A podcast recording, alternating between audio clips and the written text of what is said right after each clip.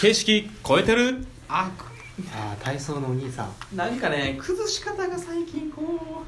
う崩したいな自分で「あ」って言わんといてやん俺はめっちゃいいと思った の絶ありがとううん対本気の顔してるやん感動した感動はしてないな感動いしつたも感動褒しめてくれるんですよ三男はたあ感動した泣きそうや わあり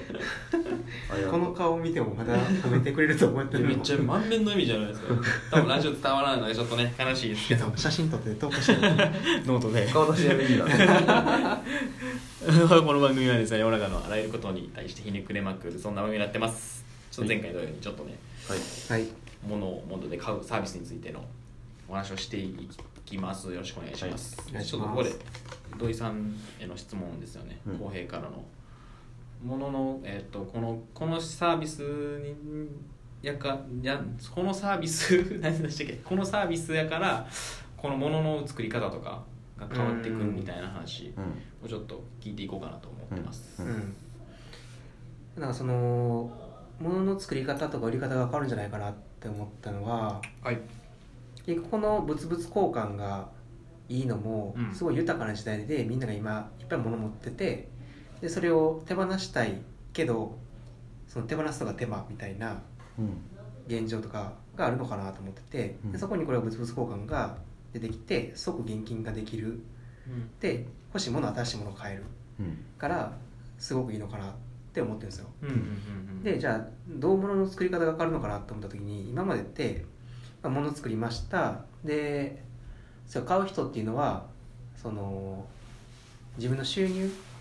うんで新しく入ってくる現金とか貯金してた現金でどう買うかっていう話うんやったと思うんですけどでもこれが一般化ししたら例えばある程度高いもの出してもその自分の収入プラス今まで買ってきたものうんうんで買えるっていうのがうんその物のコストの決め方とかあるいはこの商品を新しく出す時にこれを欲しい人はこういうものを持ってるであろうからあーこれと置きな換るえるようなほどうんうん作り方をするとうんかうんうん何と交換させるかみたいうなんうん発想になったりするのかなと思っ狙ていに行けるみたいなそれでどうもですかえっと今のナノユニバースとかが導入みたいになってきたら全くその話になってこないのかなとも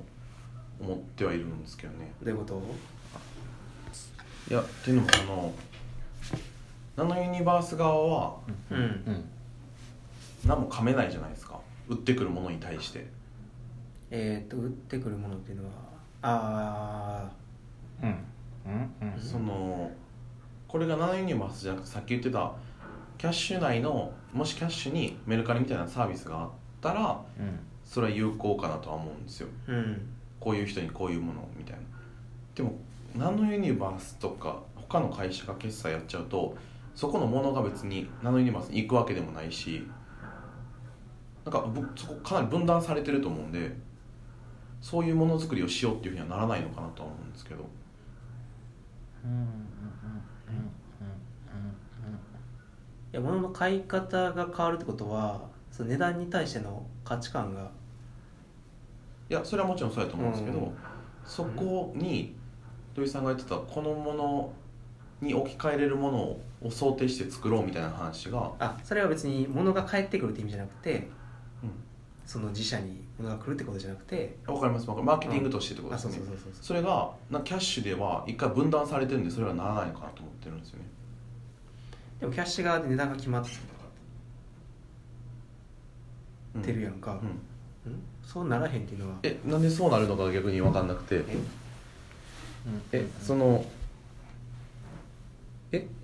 ブランド側がこういうものを売る人に想定したものを作っていくってことですかブランドだから物を作る側がえっとなんて言っていいんかな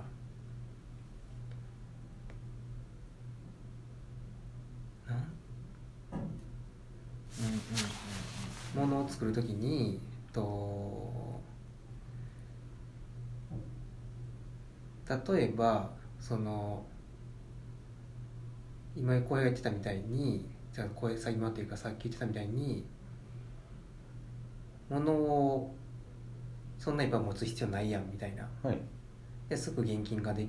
きるみたいなたら手放せるみたいな話があるやんかうん簡単に、っうんていう状況になった時にその例えば俺が持ってる資産みたいなうん例えば消費者が持ってる資産っていうのが、まあ、単純に収入以外に今まで買ってきたものも資産になるうんわけやんか、うん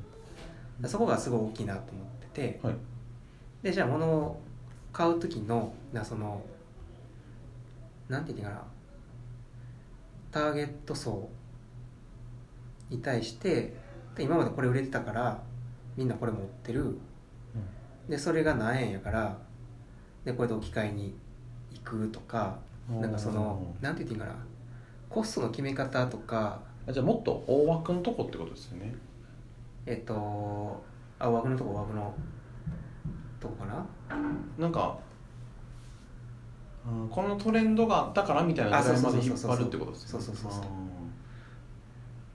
それならそうですねありえるかもしれないですねなんかもっとこれを持ってる人にって土井さん言ってたんでうーんなんか例えばフライターグを持ってる人にこういうものの置き換えとして販売していくみたいなこと言ってるかなと思ったんですよああまあなんか可能性としてはそのすごいそういう世界もあるのかなとは、うんまあけどなんか物々交換っていうよりもそのものを持ってることっていうことはうんいざとなったら出せるお金がこうあるみたいなそういう置き換え、うんうん換算の仕方なのかなと思っててうんだから前自分のブランドがついてるからこれ前買わせたからそこで入れ替えたりみたいななんかあれっすよねあのー下取りみたいな感じっすよあねそうそうそう結局 iPhone の下取りうんと似てるんかなと思うけど、その下取りの範囲が他社の製品とか過去の流行みたいなものに乗っかっていけるみたいなうんああそういうことですねそう人の売れたやつを勝手に乗っ取れる感みたいなのはあーあーそれはあーはんはんはんあーあだからそそういうものは特に金額も固定化されやすいからみたいな話があるってことですよね、うだんからニューバランスがいっぱい流行った時期はニューバランスのこの方やったら5000円で売れるってなったら、うんそこのターゲット層がちょうど2年ぐらい履いて飽きてきそうなところに、うん5000円で換金したら1万円で1万円切るものをうんそこの層が好きな人らを狙ってものを作っていくってことですね、なるほどとそかれは面白そうですねなんか先こうやってったみたいにキャッシュとうまいこと契約してこれうちで使う時は何円で買ってくれみたいなだからその代わり物をこっちに流してみたいなうんで物も回収する手法はいくらでもある気がしててうんでその物を回収しながら何かするみたいなうんうんのもなんかあるのかなとはそれは面白いねそれなはんかこの物を回収したいからこのサービスを仕掛けるとかうんうんうんうんああなるほどそれキャッシュと連携してうん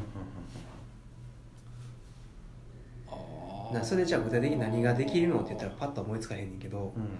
なんかこういろんな戦略の立て方が出てくる気がするそうですね、確かに自分で逆に自分で放ったやつが流行が終わるぐらいに自分でまたそれぐらいの交換できるものみたいなんていう、自分でこうねあそうそうそうそう周期みたいなのあでもなんかそういうものしか売れなくなってきちゃうかななんかキャッシュで交換可能な服みたいなあ